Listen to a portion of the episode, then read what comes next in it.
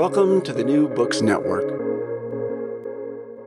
Welcome to New Books in European Studies, a podcast channel of the New Books Network. I'm Tim Jones, and my guest today is Signe Larsen, author of The Constitutional Theory, the Federation and the European Union, published in February 2021 by Oxford University Press. At the core of this book is one big and original idea. Quote, the autarkic European nation state, if it ever existed, was the exception rather than the rule. Nevertheless, it is the myth of the self sufficient nation state that lies at the heart of much scholarship on post World War II European integration. Instead of interpreting the EU in line with previous projects of market creation through empire and federation, the story of the post World War II project of European integration is often interpreted as a conflict or competition between the Union and the member states as the dominant forces in a zero sum game. End quote. As I said, it's a big idea, and in current times, it's a politically fraught one. But as she is at pains to point out in the introduction, Dr. Larsen's intention is not to take sides in Europe's culture war. She is simply removing the nation state as a template for understanding the EU and instead comparing it to its natural and often forgotten peers, like the pre Civil War United States and Germany's 19th century confederations. Signe Rehling Larsen is a fellow by examination at Magdalen College, Oxford, and was previously a Max Weber Fellow in Law at the Euro- Uni- European University Institute in Florence. She was educated at the, at the London School of Economics, the New School for Social Research, Bard College Berlin, and the University of Copenhagen. Signe, welcome to the podcast. Thank you so much. Thank you for, for having me. Um, in your preamble, you say that a friend persuaded you to expand on your doctoral thesis to, to appeal to readers beyond legal scholarship and I can see why because this book was was a revelation to this non lawyer anyway. Um, and I'm going to throw a couple more quotes from your book at you. You yeah. say that the categories of the state have blinded us to federalism, and we have forgotten the federation as a political form. And I'm guilty as charged. So, can you start by outlining the broad argument of the book, and then we can explore some of the detail? Okay, sure. Yeah, there, there, are many ways of doing this, so so I have to pick one, I guess. Yeah. Um. So yeah. So the book is about the EU, of course, and what it is, which I guess is a question that has been raised, especially in the UK in, in light of Brexit, where a lot of people have have shown a, a greater interest in in what the EU actually is and what it means to be a member state of the Union. And my argument basically is that that the EU is uh, a genuine federation, but that this has not really been properly understood because the federation tend to be understood based on the categories of the state. Mm-hmm. So that means that the federation is either seen as a, a sovereign state, like a federal state, that is sort of um, just a more decentralized version of a unitary state. Alternatively, it's it's seen as a union of fully sovereign states that have con- full control politically over everything sort of the union does. And my point is basically that uh, from a historical perspective, that's that's not a very good um, theory. It doesn't it doesn't uh, sort of provide a, an accurate account of actually how federations worked.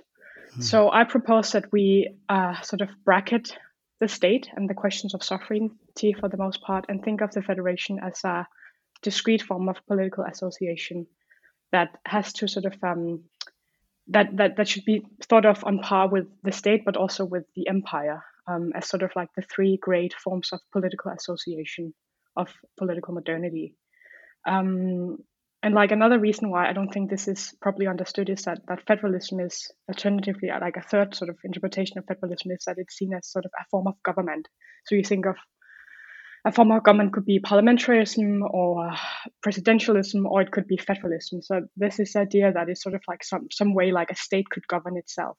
But but I want to sort of depart from that way of thinking of the federation.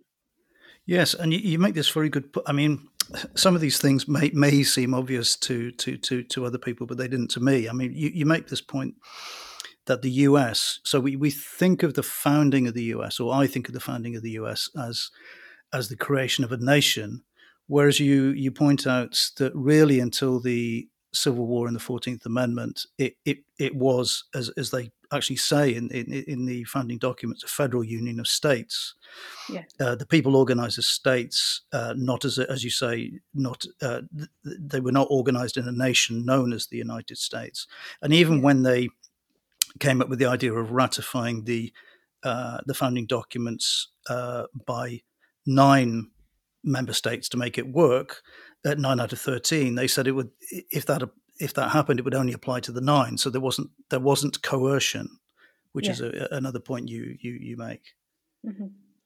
Yeah, I mean, I think like the United States, we we um because it's such a centralizing force today, and and there's so much power at the center in in the U.S. We tend to think that this has always been the case, um, but really, it's taken almost 200 years for the U.S. to become what it is today. Mm-hmm. Uh, for the first at least 100 years or more, um, most of the powers really resided with the states of the Union. And just think of it like if it was founded as a state, why would you choose that name, right? The United States of America is the worst name in the world for a state. um, yeah. So, but I think like the American history is is is um is often uh, often forgotten or, or, or even repressed because um it's um it's it's a diff i mean it's associated with a lot of like uh, unfortunate things in american history like I, I, write about the theory of state rights mm. um, in this in the last part of the book which of course is associated with slavery and the question of slavery um, but just because that um, this argument is associated with morally really problematic issues it doesn't mean that it, it couldn't be a, a correct constitutional interpretation even if we might not not like it and my point is basically like the, the argument of states' rights is, is, is also what is uh, reappearing um, in Europe now. Yes. Um, for example, with the contestation of EU authority by, by the German constitutional court in, in the Eurozone crisis, like the you, you, you can see like a complete repetition of the, of the same arguments really um, in terms of who has the right to defend the constitution, what constitution should prevail, and, and, and all that. Yeah, you also explain what a constitution is that it's not a, a, framework of laws. It's it's a it's a sort of a statement of the identity of of a state or a federation. Could could you expand on that point? Yeah i think actually for for people in the uk this is relatively easy to relate to. So so um the basic point is that a constitution cannot be the, reduced to the sum of constitutional laws so so say in the in the uk there's no document called the Constitution of the United Kingdom Great Britain and Northern Ireland, but that doesn't mean that there's no constitution. So the Constitution is um, the fundamental legal political rules through which a political community govern themselves. And that will tend to be uh, written down somehow for the most part, but, but it will sometimes also be expressed via sort of conventions, ways of doing things as it is in, in, in the UK. So this is also why like the way I or sort of the fundamental way why I say like the EU as a constitution, it is in this sense because of course there's no document called the Constitution of the European Union, but that does not mean that it doesn't have a, a constitution. Mm. Yeah, uh, uh, and you you you you I mean, you've expanded on this with uh, two papers that you've written since the book came out. One um, on the European Union as a militant democracy and vari- varieties of constitutionalism in the European yeah. Union. You differentiate how that constitute, or, or the, I think you, you you make at one point you make the point at one point that the European Union is unique in the different times of types of constitutional settlements it has within it.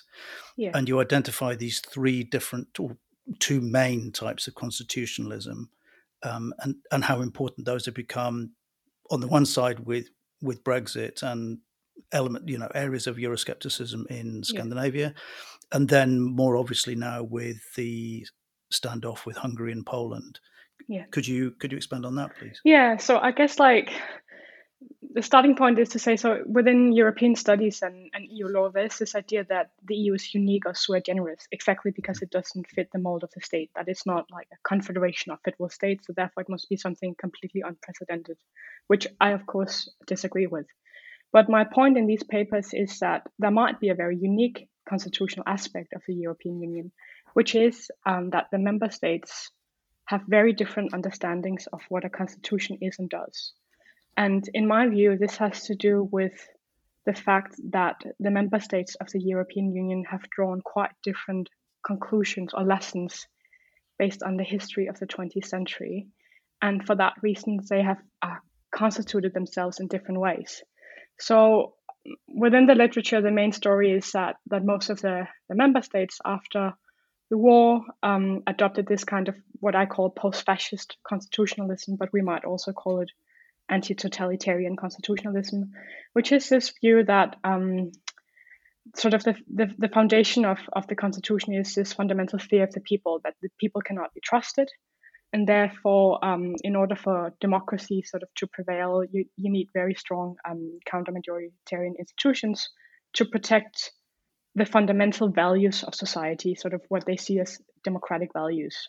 So, so the great example of this, or like the, the most um, clear example of this is, is the German basic law, but I would also say the European Union is an expression of this way of thinking about what a what a constitution is. But of course, that um, that story does not apply to, to the UK or to the Scandinavian member states. And my my view is that this has to do with the fact that during the war they didn't suffer a complete legal and political breakdown. Mm. So they have this uh, like the story they tell about themselves is that they have always been democracies. Uh, democracy is a benign power, civil society is a benign power, and um, really nothing can stand above or besides the will of parliament. Um, so that means that they relate to the EU in a very different way because um, a fundamental fundamental aspect of EU law is is uh, firstly supremacy of EU law, which is difficult to reconcile with parliamentary sovereignty, but also things like judicial review that um, that parliamentary laws can only be laws if they uh, do not infringe a written constitution. Um, the last type I look at is what I call post-communist constitutionalism, which I think so. So, so the post-communist states are, are often, I think, um, described as a form of uh, militant democracy or constrained democracy, or what I called um, post-fascist constitutionalism, uh, but I think that's that's that's not correct because um, in contrast to to what I call the post-fascist states, the post-communist states uh, do not understand sort of what we often call totalitarianism or like the, the regimes of the Cold War. They do not see this as something uh, that was caused by an internal collapse, but they see that as something imposed upon them from the outside by an imperial mm. power. So their view is that by becoming part of the EU, they could finally become sovereign nation states, where all control lay with the nation as a sovereign power, as sort of the highest source of authority.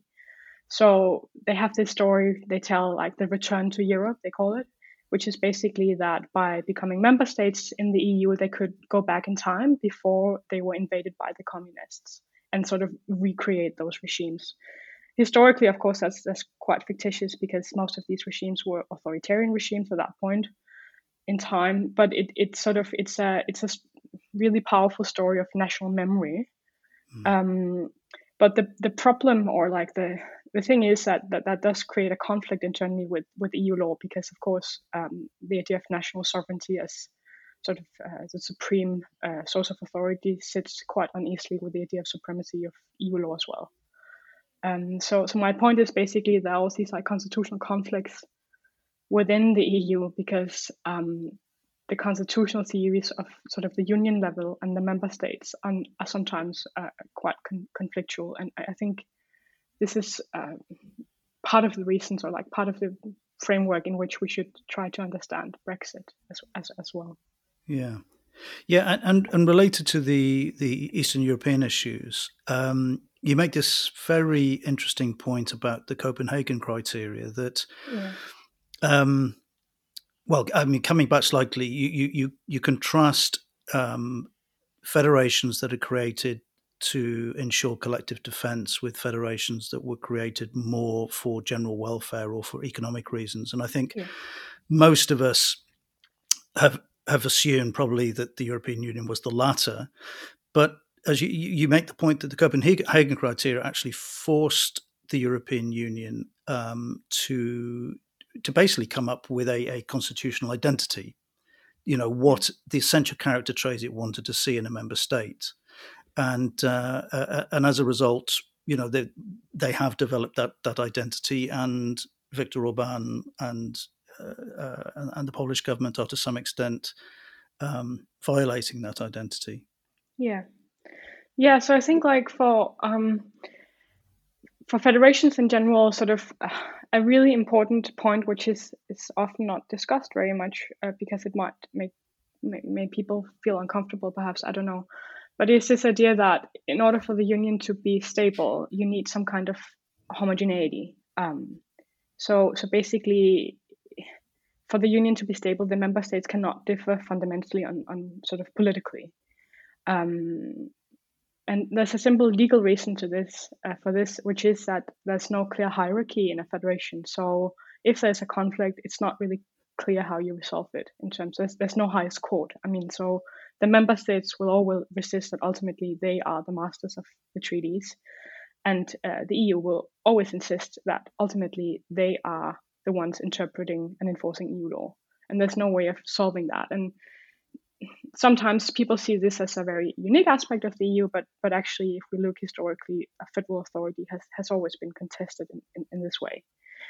But anyway, so so I look at sort of um, this identity that the EU uh, wants to protect, and and and as you rightly point out, I think that can be found in the Copenhagen criteria because if we want to understand what the union sees as its identity, we want to see what criteria it sets for new members to join. So the mm. members that join have to be substantially similar to the states of the union. That's the idea. Um, and that, of course, evolves over time because during the Cold War, the states that can join are the states of the West, the states of the Western economic model. So they actually don't specify very many economic criteria um, because that's sort of actually assumed just to, to be in place already. So so those are more questions of like human rights.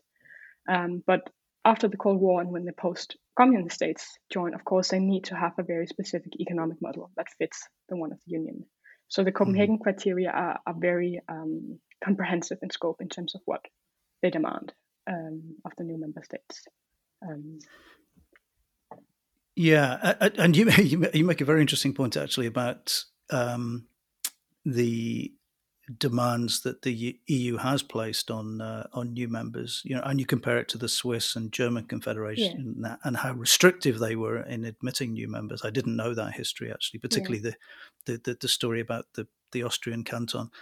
Yeah. Um, so do do you? Th- I mean, obviously, this is this is trying to correct things that have already happened 2020 hindsight but do, do you think that they should have that the european union should have been more demanding on that side uh, before entry so before no i mean so the thing is like so i, I think like the, the eu is, is, is quite similar to the united states actually in terms of how it has expanded. So i, I give this example of like state building in the united states that they sort of um, when they expand they want to make sure that the new states are governable. And i think the mm-hmm. copenhagen criteria is very much about that so it basically, I cite uh, James Scott seeing like a state. So it's basically saying you need to make sure that the regimes in place are visible to an outsider so that they can measure them and understand them and see whether they comply. Um, so this is what they do with the Copenhagen criteria. And I think it would be would have been difficult to be more demanding. They were like really quite mm. demanding already. But but the problem is that of course like um, criteria accession criteria can only ensure that the states that join are similar at the point of accession. They can't ensure that they stay the same. So yeah. this is the second problem I discuss in, in chapter four of the book, which is a problem of constitutional change or constitutional amendments in the member states. Because in contrast to a state that has sort of um, sub-state levels, um, in in this case, these these the member states remain politically autonomous. And one of the most fundamental aspects of political autonomy is the idea that you can decide on the on, on your own constitutional form. So you can decide to become someone else, change your constitution. And this this this is something that the, the federation of course has has to govern, but but it's difficult to do so because as long as the member states remain politically autonomous, they sort of have a claim to do this. Uh, but that can't really be tolerated by the union But the point of the federation is exactly that the member states remain politically autonomous. So mm-hmm. there's actually no really good way of, of doing that. And, and I do look at how federations have attempted to govern this. Um, so so I do look at um, in the United States they had this federal guarantee clause where they basically said that the federal level guaranteed the constitutional form of republicanism at the level of the member states in the United States, and that of course is in in one sense this is a way of protecting the member states and their constitutional identity, but on the other hand it's also a way of freezing them in time and saying you cannot become someone else you have to be this way. Um, of course. that changes over time. Like the meaning of republicanism in the United States changed greatly over time from being first sort of a criteria for like being anti-monarchical, anti-democratic to being um, anti-slavery. Um, and what I sort of see as sort of um, the identity that the EU attempts to protect is this idea of constrained democracy or, or militant yes. democracy. Um, yeah. Yeah, that, that's and well, that brings us to another big and related issue, which is this um, this problem you identify of, of duality. So that the, the, the two aspects of the federation pulling in, in, in opposite directions. Yeah. So, it, on the one hand, you have um, again to quote you, you say the states come together in a new common union because they want to preserve their own political identity and autonomy. They come together in order to remain who they are. But then there is this uh, at the very beginning of the treaty is this commitment to ever closer union, which is creative in nature. So, on the one hand, you have this conservative uh, uh, identity to the federation, and then you have this, uh, th- as you put it, uh, um, this uh, desire to create the not yet there. Yeah. Um, so those two things are pulling against each other, and and Yes, could, could you? Yeah, so this is what I identify as sort of the internal contradiction of the federation as a political form.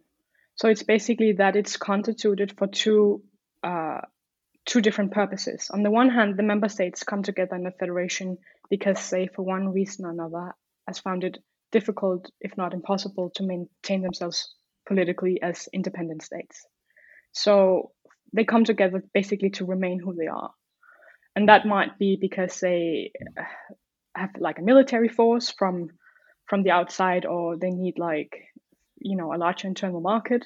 Um, it might also be because they are afraid of like internal constitutional forces that will overthrow the regime. There might be different reasons for this but but but they want to remain and protect themselves as sort of autonomous political entities. But they also choose to come together with their fellow member states in the new union, and that will create this new political identity. I mean, the federation is a political entity because it has borders, it has an identity, it has a sense of um, community that the member states that come together has a bond, um, some kind of common destiny that they are different from everyone else. So um, that would be expressed differently in different federations, but in, in the EU, there's this idea of saying that only European states can accede to the EU. So you need like there's no, you know, legal definition of what a European state is. So that's determined politically, right? Like who belongs to Europe as sort of like a community of values, who's the right kind of European state. So, but but these two different forces, of course, pull the federation in different directions because on the one hand, there's this conservative force because the member states want to remain who they are, but on the other hand, there's this really um, forward-looking uh, force that will create something new, bring something into to being, which is, yeah, in, in the EU, is expressed in terms of the ever closer union of the peoples of Europe, and and that has this sort of um, it's a foundations for teleological form of authority that gives a mandate to to expand and create something new. Um, so, so for this kind of political form, a federation to to come into existence, the the citizens of of the states that unite, they have to have the quite peculiar sentiment. I I, I cite Dicey here, saying that um, on the one hand they, they cannot they cannot want unity because then they would create a new unitary state but but they they can't want to be um, you know completely separate either. So because then they wouldn't come together at all. So they need to they need to want a union without unity um, for this to work. Um, but does does does it always does it always have to have uh, at Telos? Does, does, does every federation always have to be growing together but not reaching unity? Is it possible to have stasis? Um, I don't think so. No, I mean, so like the union is always like, I mean, so it, I'm not saying that it will always. It it might sort of the balance between the power of the sort of the union level and the member states might go up and down over time, I think. But um, if you look at sort of union authority, which I write about in in chapter three, it's it's my point is basically that you can't compare a federation to to a state because basically the foundations for for authorities is very different. So the union institutions will have a teleological foundations for their authority because they're, they're not created as sort of a general government to like do all sorts of things they're created for quite limited purposes that the member states come together in order to achieve. So that might be uh, common defense, the creation of a common military structure. It might be the creation of a single market, um, which often is the case and definitely the case in the EU. So you can't really have stasis because you know you you're always sort of like working on creating that, and that is the foundations of of the power that's bringing something into to being. Um, so it's not just creating sort of a government that can, you know, regulate, I don't know, morality and health and and and sort of whatever they like. It's it's for specific purposes, but those those purposes are future oriented. Hmm. And you, you, make this point, and I mean you were t- touching on it there, but you make this point that that uh, sovereignty is not a useful concept in understanding the the form of the federation. I mean, it's essential to understanding the form of the state, but not the federation. Yeah. Could you explain that point? Yeah. So basically, I mean, as soon as you bring in sovereignty to understanding the federation, you will tend to um, ignore a significant part of the complexity of the federation because either you will, I mean, so sovereignty is an absolute concept, and that means that it can only reside if you sort of if you want to sort of superimpose it on the federation, either with the federal level or with the member states. And that means that you have to tell a story where you either sort of like ignore the member states or the union, um, which is just not very helpful in terms of understanding how they actually work. Um, mm. The point is that like claims to sovereignty can always be advanced on the one hand by the member states, but also on the other hand of the union. Um, and this is um, this is what I try to show, especially in the last chapter of the book about emergency politics. But um, I mean, so like there's a huge debate about this in, in, in EU law. Um, and I think the reason for that is that, you know, it's always been important in federations to, I mean, in terms of crisis, there will always be claims to sovereignty, but those if they successfully solve those claims, it will tend to sort of destroy the federation, um, either in terms of leading to a civil war, uh, which is has happened quite often. But let me backtrack a little bit. So, like in in the literature, this discussion is is often uh, framed in terms of constitutional pluralism. So this is a point that's saying, okay, um, claims to ultimate legal authority can be advanced in the EU either on behalf of the member states or the union. And um, within these different legal orders, there's always sort of like a, a, legitimate claim to authority, but there's no way of sort of like, there's no overarching legal order that can sort of solve this problem. Um, my point in the book is if we actually want to sort of like think about why sovereignty is, is fundamentally contested in the federation in the EU, we have to think of a more political conception of sovereignty. And that means that if we want to see when sovereignty is contested, it's in these really deeply political moments, not not questions of legal hierarchy. So that would be moments of great crisis. Um, so I cite Carl Schmitt here, who is a very controversial figure yeah. in constitutional theory. Um, but his point is basically saying like um, sovereign sovereign is he who decides on the exception. Um, mm. So my point is basically in the last chapter of the book, when it comes to the exception in the EU, in the eurozone crisis, it's actually quite difficult to see who decides.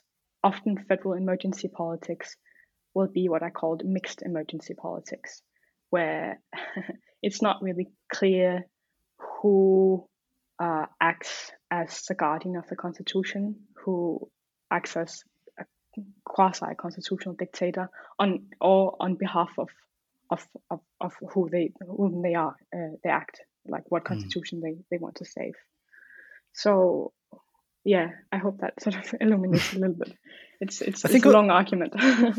No so I, on, on, the emergency rule uh, thing i mean that was certainly true um, between well really between 2010 and and the uh, and the end of 2015 um, but do you, do you think that there was a big element of learning by doing in that they they spent th- those five years um, creating new agencies to deal with this kind of crisis yeah. and and also working out you know the, the sort of priority of who had competence and who didn't. Do, do i mean I, I, do suspect that if this happened again oh sorry when this happens again um, that they would the, the, the the legal order will be quite a lot clearer yeah, I mean, you might be right about that, but but I think it actually proves my point. So saying like often these things are so so this is why I, I go from like the debate of Hungary and Poland to the eurozone crisis. So like the debate mm. about like why the EU cannot intervene in, in Poland and Hungary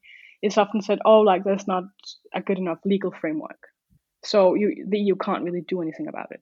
And mm. I really don't buy that because what you saw in the eurozone crisis is that a whole new framework was just invented um, and that if it is deemed necessary, authority can always be exercised. There can always be a claim um, to go beyond the law in order to save the constitution. Mm. And that claim can be advanced both by the member states but also by, by the union.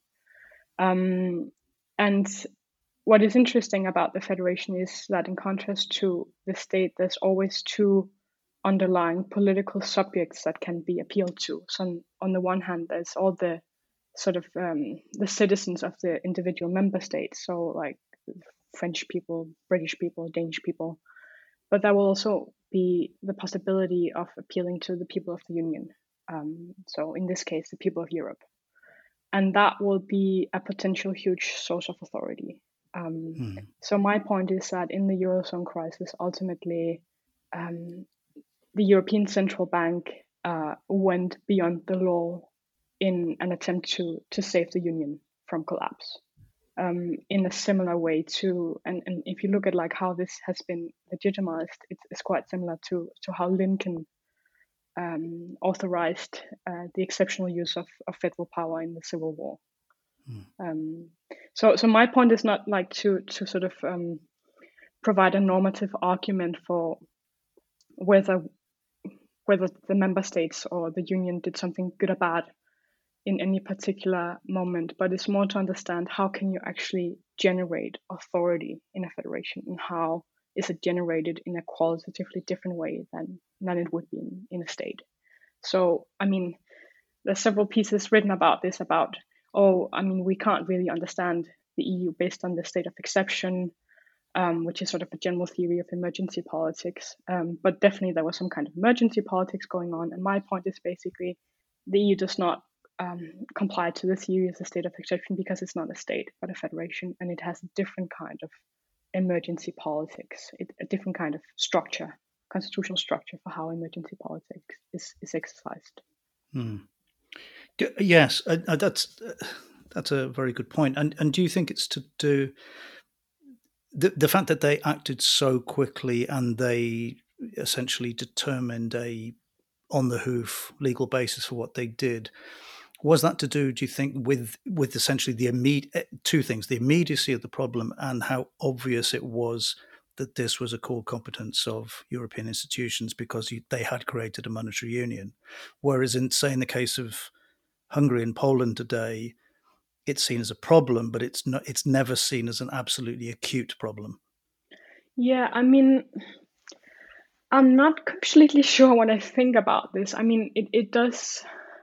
What worries me is that this comparison might suggest that uh, the EU cares a great deal more about its what we could call its economic constitution, its economic order, than it does about the more political aspects of the project, right? Mm. Um, so somehow it's seen as less problematic what is going on in Poland and Hungary, where the judiciary is being completely undermined, than uh, what happened in, in the Eurozone crisis. Um, why why they acted in the way they did? I mean, I think the European Central Bank sort of emerged in the crisis within the European institutions as the only actor that somehow could could exercise power, and therefore they did. Um, whether that was good or bad, that's that's another question. Yeah.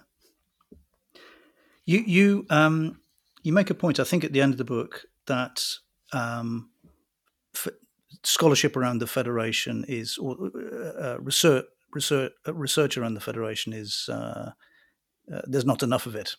Essentially, yeah. it's it's. Uh, why do you think that is? Given that you know we have this huge uh, federation that's been with us. Well, there are two t- gigantic examples of it in the world, but this this new one, uh, newish one that's close to us. Why is it something that is?